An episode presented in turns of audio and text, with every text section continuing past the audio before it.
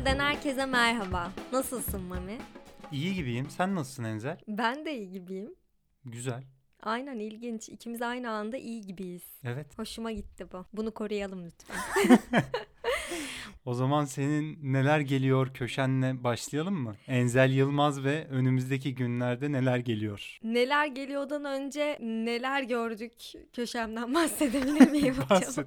Ee, geçtiğimiz hafta Christy Pio'nun 3,5 saat süren adeta sesli kitaba görsel hizmet sağlayan Storytel'in sponsorluğunda hazırlanmış. Man Krok filmini izledik. Evet. Aşırı geveze bir filmde. Baş ağrıttı yani birazcık ama mizansen olsun, reji olsun gerçekten 10 numara 5 yıldız bir film denebilir. Evet ama yani bu kadar herhalde bir film ilgi çekici olmazdı. evet onu Ve onu başarmış. başarmış. Ve 3,5 saat yapma kararı almış. Ve yani hani hiç Nietzsche okumamış, hiç işte Anglo-Sakson felsefesini bilmeyen ya da Tolstoy okumaya vakti olmayan insanlar için çok güzel bir sesli kitap Aynen, gerçekten dev hizmet beyefendi. ya. Dev hizmet yapmış. Bu defteri kapatıp ondan sonra da ne izledik? İstanbul Modern'in kısa film seçkisini. Bir dakika çok güzel bir anım var bunu anlatmak Anlat istiyorum. bakalım. Kısa film seçkisini gördüğümüzde ilk Mami dedi ki bunları hemen izlememiz lazım çabuk hani günde 3 tane film Şimdi vereceklermiş falan bilmeyenler için söyleyeyim. Bir gün sadece gösterimi açık kalıyor İstanbul Modern'in sitesinde. Ertesi gün filmler kaldırılıyor. Evet yani bir gün 24 bir günde saat 3 bo- tane film gösteriliyor yani. Evet 24 saat boyunca ama o film gösteriliyor. Evet. Mami ilk filmi kaçırdığımız için ikinci filmin saati gelmiş. Dedi ki ilk filmi kaçırdık. Süresi çok az kaldı. İkinci filmi açtığımızda bir,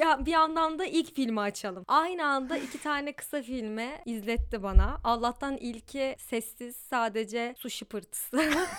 Dalga sesi Kıvamında. olan. Bir de işin acı tarafı şu ben onu sonradan öğrendim. Her kısa filmin gösterimden kaldırma süresi arasında ikişer saat fark varmış. Ben aynı saatte bittiklerini düşünüyordum o zaman da. Evet ve aynı anda iki tane Böyle kısa şeyler filmi hani bana Kendimi böyle çok özgüvenli hissettiğim zamanlarda yeniden ne kadar geri zekalı olduğumu hatırlattığı için bu tip anıları çok seviyorum.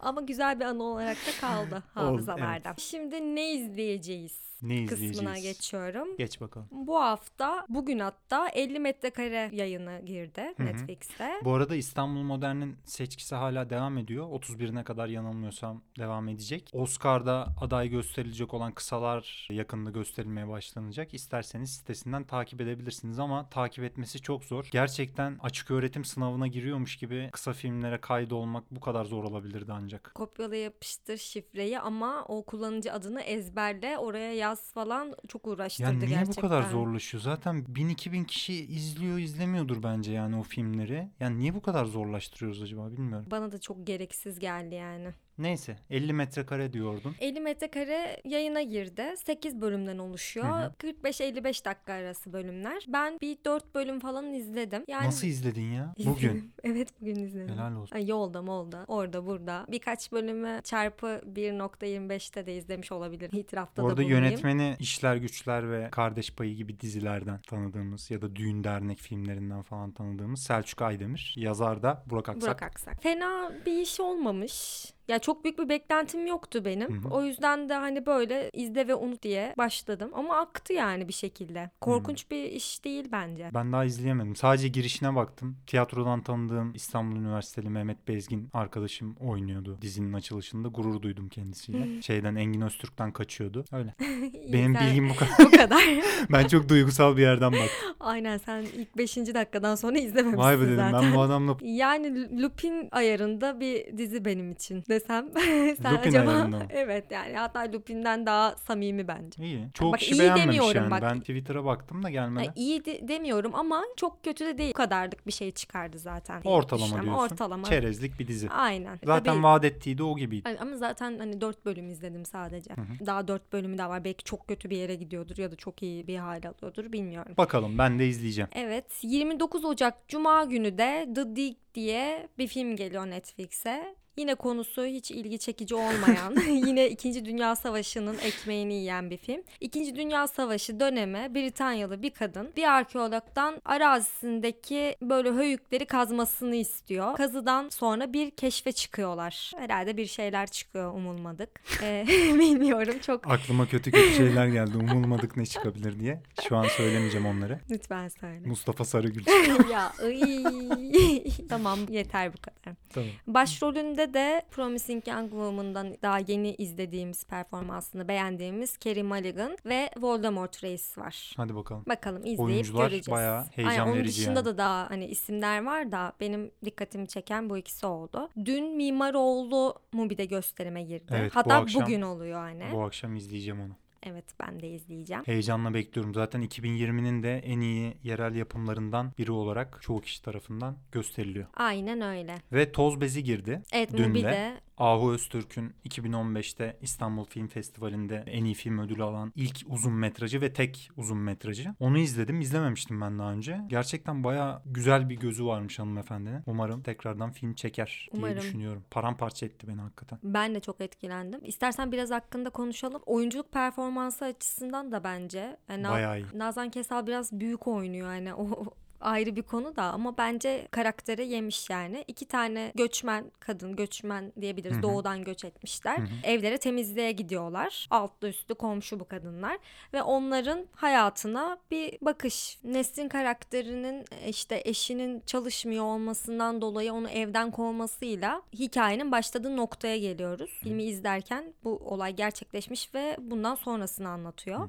Nesrin'i de Asiye Dinçsoy oynuyor. Hatun da Nazan üst katında Kesal. yaşayan Nazan Kesal oynuyor. Ya ben şeyi sevdim aslında filmde. Böyle çok karakterlerin de tarafını tutup sadece acı üstüne böyle bir yaklaşımı olmadığından onların böyle açmazlarını da gösterdiğinden ve Hatun biraz daha aslında sınıf atlamaya meyilli bir karakter ya işte üst katta oturuyor. Orada da böyle minik bir Aynen. metafor var yani altta üstte oturmaları üzerinden. Hatun'un da aslında Nesrin'le kurduğu ilişkideki o hem coşkulu, neşeli sahneler, balkon sahneleri hepimizin işte evlerinde aşina olduğu böyle balkonda konuşulan o dedikodular oradaki hayatın neşesi gibi onca duvara rağmen hayatlarında tosladıkları. Bir yandan da aralarında da böyle sırf ne bileyim dayanışma vurgusunu yapıp sadece acı ve dayanışma üzerinden çok çiğ bir bakış sunmamış bize. Hem Hatun'un aslında Nesrin'e karşı duyduğu nefreti yer yer hatta üstten bakışı onları falan da iyi işliyor ve onların yine orta sınıfla gündelikçiliğe gittikleri evlerdeki kadınlarla ilişkilerini de çok güzel işliyor Evet. ve hakikaten birçok sahne de şey hayatın içinden yapılmış gibi. Bu açılardan hakikaten çok başarılı buldum filmi. Sınıf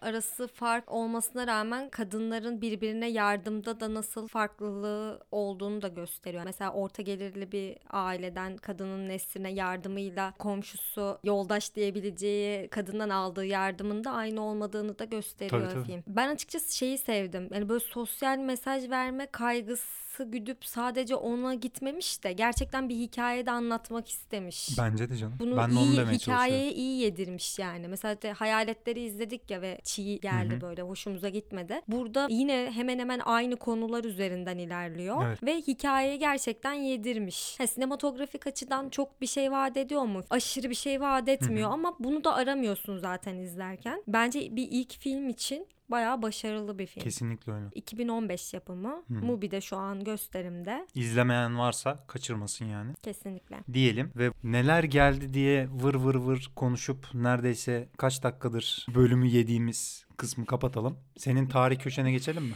Geçelim. Ne anlatacaksın bugün bize? Bu Tarih sefer köşemizde. de şeyi merak ettim. Türkiye'nin ilk kadın yönetmeni kim acaba? İlk Hadi kadın bakalım. yapımcı, ilk kadın sinema yıldızı kim diye şöyle bir araştırayım dedim. İnanır mısınız hepsi aynı kişi çıktı.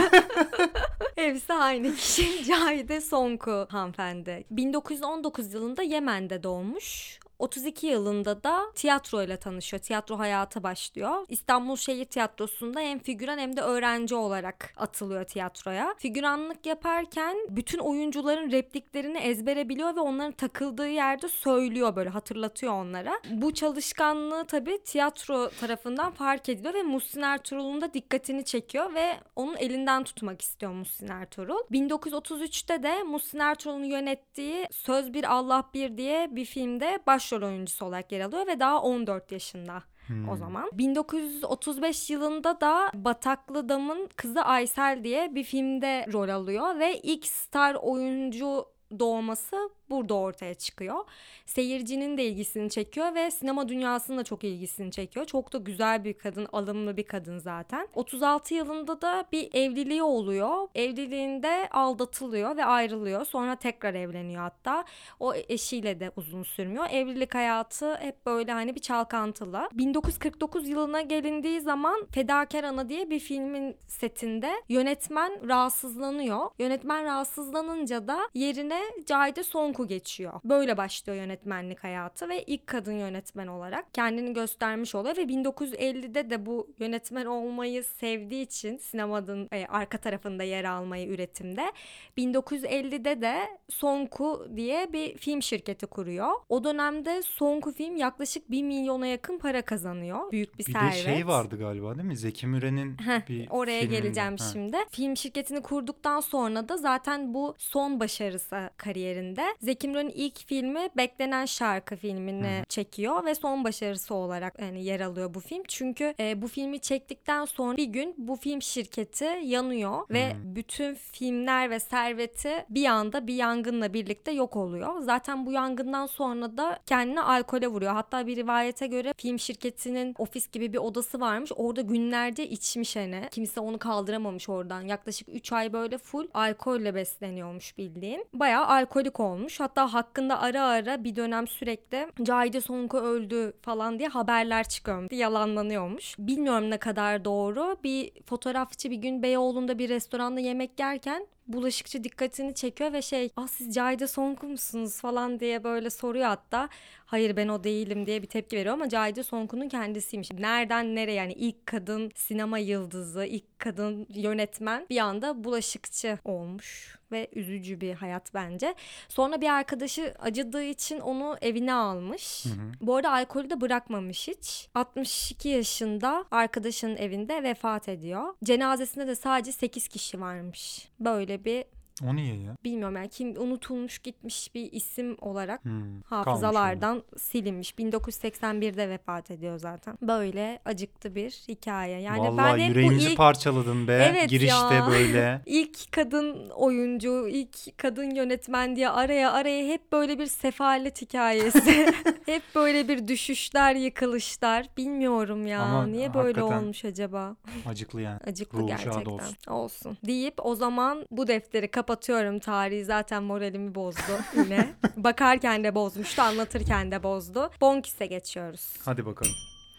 Blue TV'nin yeni özel yapımı Bonkis, Deniz Tez Uysal'ın hem başrolünde oynadığı hem de metnini yazdığı Emre Erdoğdu'nun da yönettiği dizi. Nasıl Evet. buldun? Zaten herkes tarafından söylenen ilk yorum Fleabag vari bir hikayesi olması. Tarz ve üslubu tabii ki tam olarak benzemese de çok yakın. Sadece benim Ana çatısı, hikayenin ana çatısı gerçekten Fleabag'in kopyala yapıştır gibi işte duruyor. Deniz biraz aykırı bir karakter. Hı hı. Ailesine aykırı, mimarlığı bırakmış, beyaz yakalı olmaktan vazgeçmiş, kendi kafesini açmış Bonkis adında. Kafeyi açmış ama işler yolunda gitmiyor kafede de, müşterisi yok. Keza aşk hayatı da çalkantılı. İşte eski sevgilisini kayınbiraderiyle takılmaya başlıyor ve böyle hikaye zaten oradan gelişecek büyük bir ihtimal aşk aksı. Bir yandan da kafeyi ayakta tutmaya çalışıyor. Açıkçası benim hikaye falan bir kenara bırakıyorum. İlk önce sıkıntı bence tempoda. Hiç temposu tutmamış. Yani Deniz karakteri çok gevşek bir karakter. Hı hı. Aynı şekilde bence hikaye hikayeden bahsetmeyeceğim dedim ama yine geri döndüm hikaye. Hikaye de gevşek, anlatım da gevşek. O yüzden bir toparlama yani izlerken kafanda toparlamaya çalışıyorsun. Bence bu istenmemiş senden ama ben istiyorum böyle bir şey. Oradan bir beni kaybediyor zaten o gevşeklikle. E sonra temposuna baktığın zaman da 15 dakikalık bir şey izliyorsun ama ortada bir tempo yok. Mizah olması için bir şeyler eklenmiş ve o mizah için hani seyircinin gülmesi için bir süre öngörürsün ya. Öyle bir süre öngörülmüş ama ortada mizah olmadığı için boşlukta geçen böyle birkaç saniye böyle Sen boş boş bakıyorsun. Avokado göndermedi Deniz Tez Uysal sana diye mi böyle konuşuyorsun? Bana neden avokado göndermediniz?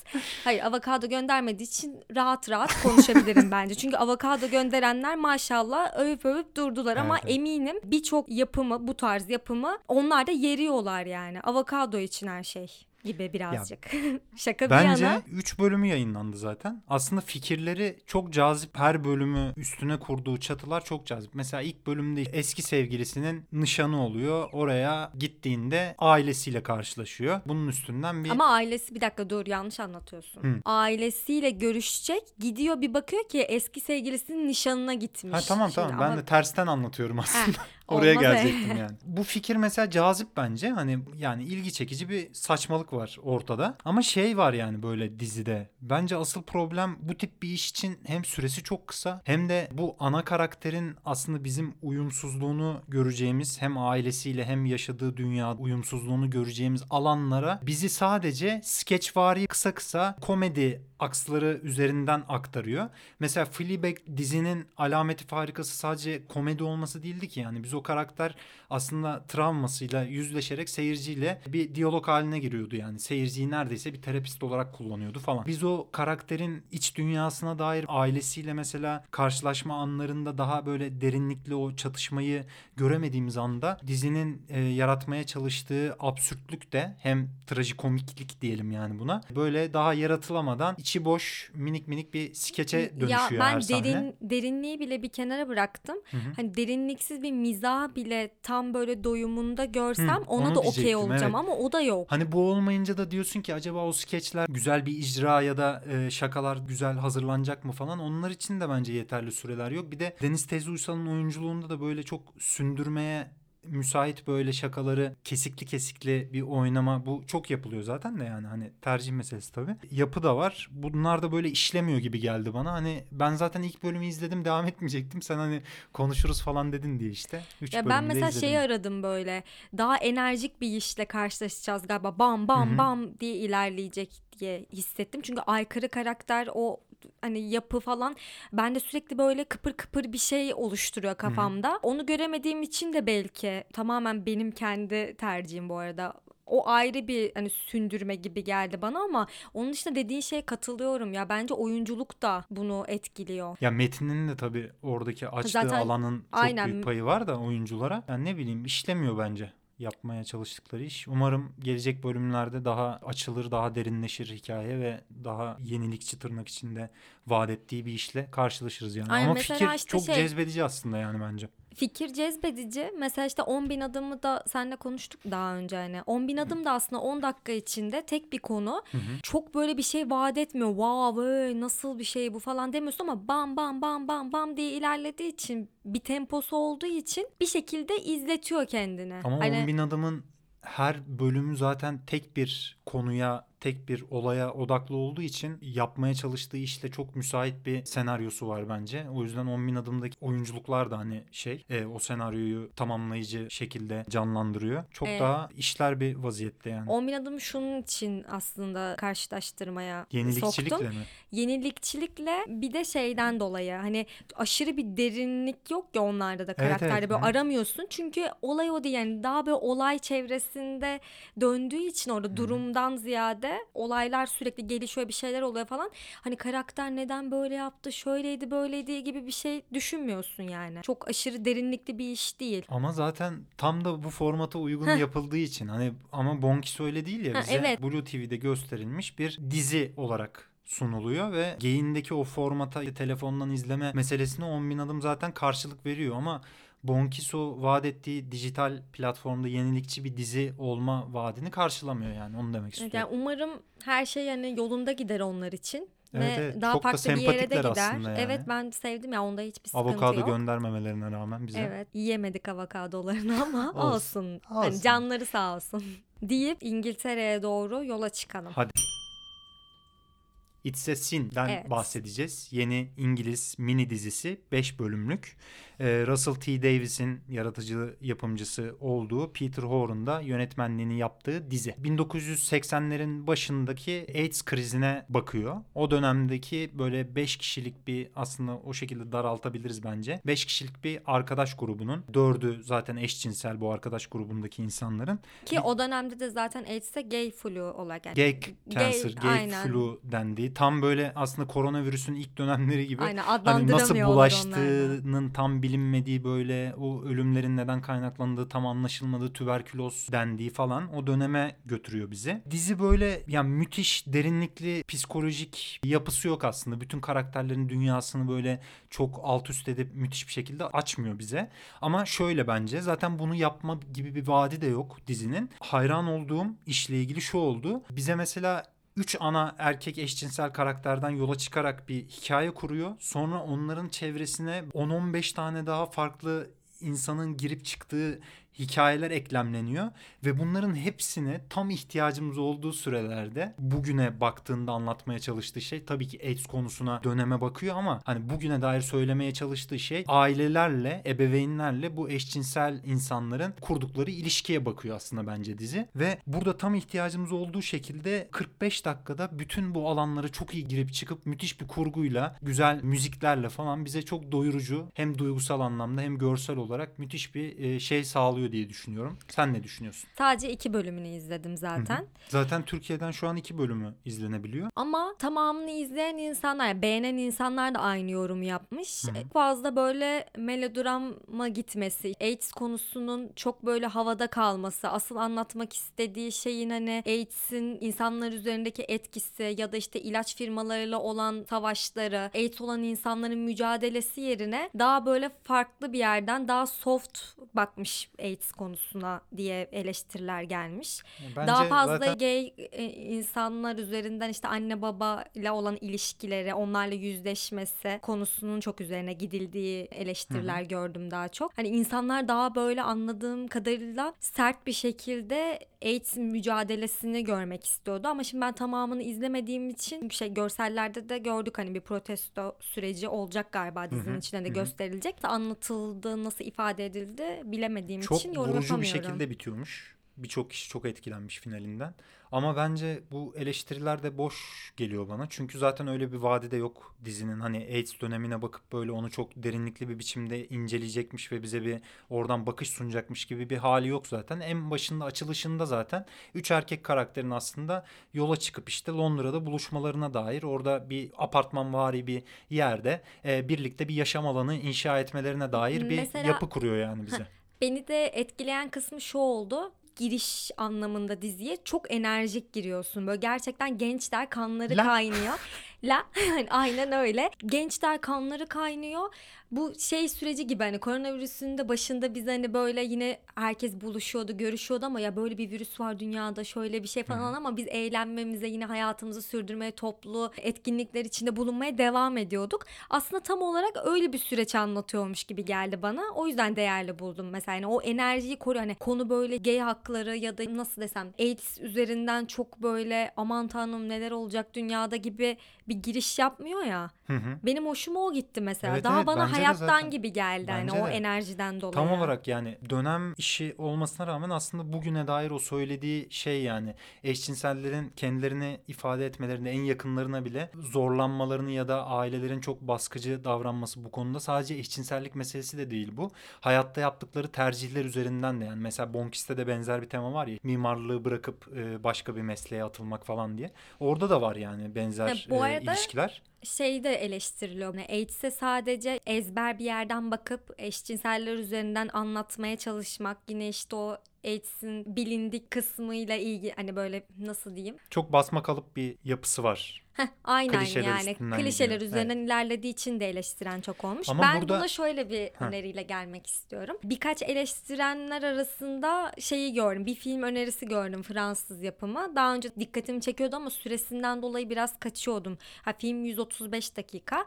BPM diye bir Fransız yapımı film. 2017 yapımı. Orada da Fransa'da 90'lı yıllarda AIDS'le mücadele veren aktivist bir grubun hikayesi. Tamamen de onların bu işte AIDS Olan insanlara destek olmaları zaten grubun çoğu da AIDS zaten bu hastalığı kapmışlar. O yaptıkları protestolar, yürüttükleri o süreç çok iyi anlatılmış. Aşırı iyi, aşırı gerçekçi. Başroldeki oyuncu da muhteşem bir performans sergiliyor. Acayip etkilendim. O yüzden şu an mesela şeyi karşılaştırması yapacağım büyük bir ihtimal. Hani bu AIDS'le olan mücadeleleri ve o protesto süreci geldiği zaman ister istemez hani bu BPM'le bir karşılaştırma yapabilirim. Hı hı. O yüzden şeyi de düşünüyorum hani bu eleştiri yapan insanların çoğu da BPM gibi yapımları izleyip daha sonrasında iç sesini izlediyse bir anda çok hani gerçekten soft gelmiş ya da hikayenin neresinde ya bunlar neyi anlatıyor gibi bir noktaya doğru gidebilirler. Yani çok anormal değil. Ama İşte karşılaştırılması zaten öyle bir doğru vaadi mu? öyle bir vaadi yok dizinin. Onu demek istiyorum ben de. Bir de iç sesinde çok fazla yan karakterin hayatları da irdelenmeye çalışıldığı için birçok noktaya da parmak basıyor. İşte pedofil bir hikaye de var. Bir tarafta her bölümde AIDS kapıp onunla mücadele etmeye çalışan insanların başka ana karakterler dışında insanların hikayeleri de anlatıyor ve bunları anlatırken bu kadar kısa süre içerisinde klip estetiğini falan da kullandığı yerler çok var dizinin ve bir yandan melodramın özelliklerini de kullanıp hikayeyi izleyiciye tam o sürede o ritimde geçirebileceği basit klişeleri kullanmasına da ben bir beis görmüyorum aslında. Çünkü tam olarak estetiği de böyle bir yapımın içerisinde bir gençlik dizisi olarak Aynen, da tam- kurulmuş yani. Tam o yüzden gençlik dizisi Zaten ben formatı. gi- dizinin başından beri hiçbir şekilde gerçekçi bir biçimde AIDS'in nasıl mücadele edildiğine dair hiçbir vaadi olduğunu da düşünmüyordum yani izlerken. O yüzden öyle bir beklentim de yok benim. Bir tek şey eleştirisi getirebilirim hani iki bölüm izlediğim için. Oyunculuklar gerçekten biraz hani tam enerjik, muhteşem falan atmosferi güzel kuruyorlar. Okey ama biraz büyük gerçekten. Hani Öyle öyle. inandırıcılığı bir tık böyle kıram bir yabancılaştırma kısmı. Ya evet ben şu an bir şey izliyorum bu da sana dedirttiriyor ama ben bundan rahatsız olmadım. Yani Evet, onu direkt o izleyiciyle estetikle. izleyiciyle Aynen. konuştuğu yerler bile var aslında karakterlerin. Sanki karakterin. müzikalmiş gibi olduğu oraya girip çıktığı yerleri de var. Bir de şey kısmı biraz bence burada o melodram meselesi içerisinde ailelerin tavırları çok tek yönlü ve çok sert kalmış gibi geldi. Onların belki gelecek bölümlerde çocuklarıyla yaşadıkları o karşılaşmalarda psikolojik derinlikleri biraz daha açılımlanır umarım ve daha etkileyici performanslarla karşılaşabiliriz Umarım. Diyelim Deyip- ve e, şu anda ilk iki bölümü malum ortamlardan izlenebiliyor. Kesinlikle izleyiniz arkadaşlar. Ben de o geçelim. zaman BPM'i kesinlikle tavsiye ediyorum. Mubi seçkisinde. hı. Mubi'den izleyebilirsiniz ama malum yerlerden de izleyebilirsiniz. tercih diyerek meselesi. sizi Hindistan'a doğru uçuruyorum. Evet. Haftanın filmi White Tiger. Geçen hafta Cuma günü olması lazım gösterime girdi Netflix'te. Ramin Bahrani yönetmeni Senaryo da aynı şekilde Ramin Bahrani'nin. ama bir romandan uyarlama. Yazımı da yanlış hatırlamıyorsam tam bu Slumdog Milyoner'in Oscar'ı kasıp kavurduğu döneme 2008 dönemine denk geliyor. Zaten filmde de Slumdog Milyoner göndermesi ve Bollywood'a aynı zamanda Hollywood'un da film yapma estetiğine hem de anlattığı hikayelere hem tiye alan hem de ciddi bir şekilde onunla yüzleşen bir yapısı var filmin. Filmin konusundan bahsedelim mi önce? Bahsederim. Baş karakter Balram fakir mahallenin çocuğu ve nasıl zengin olduğunu anlatıyor hikaye kısaca baktığımız zaman. Bu arada Hindistan'ın kast sisteminin en alt seviyelerinde yer alan bir karakter yani. Baş karakteri oynayan kişi de Adarsh Gaurav diye bir isimmiş. Umarım doğru telaffuz ediyorumdur şu anda. Kendisinin performansı da çok başarılıydı. Evet, Balram karakteri zaten anlatıcı aynı zamanda. Hı hı. Anlatıcılı bir film olmasına rağmen gayet izletiyor bence film kendini. da Temposunu ben- düşürmüyor yani. Evet başarılı bir tercih olarak da buldum. Şundan diyeceğim. Bu arada filmin yine sinema dili bakımından böyle çok yenilikçi bir şey vaat etmediğini söyleyelim. Sadece hikayesi bakımından cezbedici intikam hikayesi anlatıyor ve sınıf geleneksel sınıf çatışmasına diyelim burada. Aynen Ee, kas Hindistan'ın sistemi kas sınıf sistemine. eşitsizliği üzerinden. eşitsizliğine ve Hindistan'daki diğer adaletsizliğe, politik yapılara da bir bakış sunarak aslında oradan çıkmaya dair kendince bir reçete sunmaya çalışıyor. Çalışıyor. Aynen fakir bir ailede yaşayan Balram Hı hı. zengin bir aileye şoför olarak gitmeye çalışıyor. Onların şoförü oluyor. İlk başta zaten orada işte bu kas sistemi ve sınıf eşitsizliğine dair ilk görüntüleri görüyorsun. Manzara Evet. hani oluşuyor kafada. Sonrasında bu şoförlük hizmetini yaparken bu zengin ailenin en küçük çocuğuyla birlikte eşi ve en küçük çocuğuyla birlikte bir yolculuk yaparken hanımefendi direksiyonun başına geçmeyi hani, teklif ediyor sarhoş bir şekilde ve bir çocuğa çarpıyor. Hikaye buradan sonra bir baht dönüşüne geçip farklı bir noktaya ilerliyor. Hani gerisine fazla spoiler olur diye Tabii. söylemiyorum Aynen şu öyle. an. Bu arada bu bahsettiğin ev sahibinin oğluyla eşi e, Amerika'ya gitmişler. Orada eğitim almışlar. Böyle daha yeni nesil girişimci gibi Hindistan için böyle yeni bir bakış açısına, vizyona sahip. Hani bu geleneksel kas sistemine aslında biz öyle tam bakmıyoruz diyen ama bir yandan da iki yüzlü yeri geldiğinde de onun avantajlarını çok kullanan karakterler. Kazayı yapan çift. Şimdi filmin bu anlatıcı yapısını ben aslında anlatıcılı filmlerden bilirsin nefret ediyorum. Aynen. Çünkü şey açısından kendi içinde çözebilmesini her zaman çok daha tercih ederim izlerken bir şeyi. Ama burada anlattığı şeyi bu masal formundan zaten Bollywood'un çok alışık olduğu masal formundan çıkarmak için böyle Brechtian bir üslupla bize aslında en başta sonda olduğu şeyi göstererek karakterin zenginleşmiş halini göstererek ya da bu kazayı da en başta filmde bize göstererek aslında hikayenin nereye gideceğini ve biz baş karakter Balram'ın nasıl zengin olduğunu aslında izlemeye başlıyoruz ve Balram anlatıcılık sayesinde bize sürekli aslında yaptığı eylemleri niçin yaptığını ve bu açmazdan nasıl kurtulunabileceğine dair tartışma açmaya çalışıyor film boyunca. Bu açıdan anlatıcının filmdeki yerini ben çok sevdim. Çünkü sürekli bizi bu hikayenin içinde Balram'ın böyle sanki nasıl diyeyim bir şekilde iyilik yaparak ya da bu Hollywood vari bir şekilde yolunu yırtıp kurtulacakmış biz de sonunda müthiş bir katarsis yaşayacakmışız gibi durumunu sürekli anlatıcının girdiği yerlerde sekteye uğratıp bizi düşünmeye sevk ediyor aslında bu eşitsizliğe Hindistan'ın geleneksel eşitsizliğine dair. Ee, en sonunda da aslında bu kas sisteminin eşitsizliğinin yerine aslında kapitalizmin fırsat olarak sunduğu bir girişimcilik ruhunu koyuyor ve buradan Balram'ın nasıl zengin bir iş adamı haline geldiğini görüyoruz. Ama kas sistemindeki eşitsizliğe nazaran çok daha eşitlikçi bir patron olduğunu ona dönüştüğünü izliyoruz. Ama buna da bence çok net bir şekilde film şey yapmıyor yani. Bunu da T'ye aldığı böyle bölümler var gibi hissettim ben. Evet ve düz bir böyle sıradan intikam aldım işte zengin ailenin şoförüydüm artık ben de zenginim gibi bir yerden de bakmıyor. O anlamda ben sevdim zaten hani o- yoksa öyle olsa gerçekten çok klasik hani Yani şöyle hiçbir şey vaat etmeyen bir yapım Evet. olurdu. eski sahiplere ne yapılması gerektiğine dair öneri sunmuş. Ya diyelim. ben- Parazite de çok benziyor aslında o anlamda. Evet Paris'te benziyor ama ondan bir tık daha intikam ön planda değil bence. Değil mi diyorsun? Evet Bence orada tam olarak merkezinde o gibi geldi bana ama.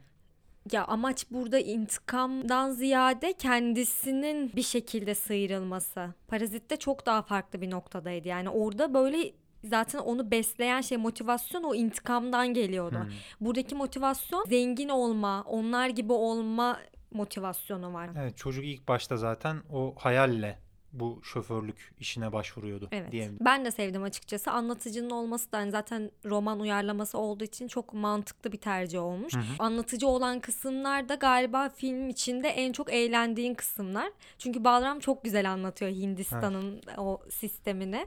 Ya Çok bu arada Balram kendisini de aklamıyor aslında. Çok yaptığı eylemlere de sahip çıkıp bunu da eleştiriye açık bir şekilde bırakıyor. Bu yüzden tartışmaya çok sevk eden bir film olması açısından da güzel yani bu eşitsizlik sarmalının içinden nasıl çıkılabilir, alternatifler nedir falan diye düşündürmesi bakımından güzel. Tavsiye edelim Netflix'ten izleyiniz efendim. İzleyin. Puan ver.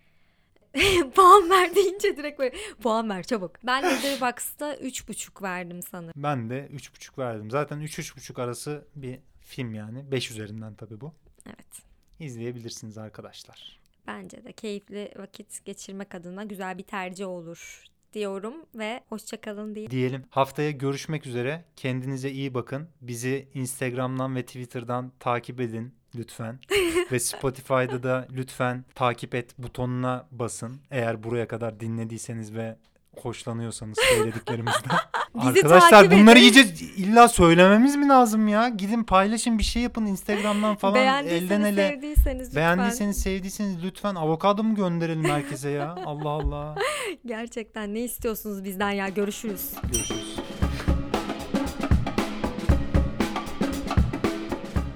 programını sundu.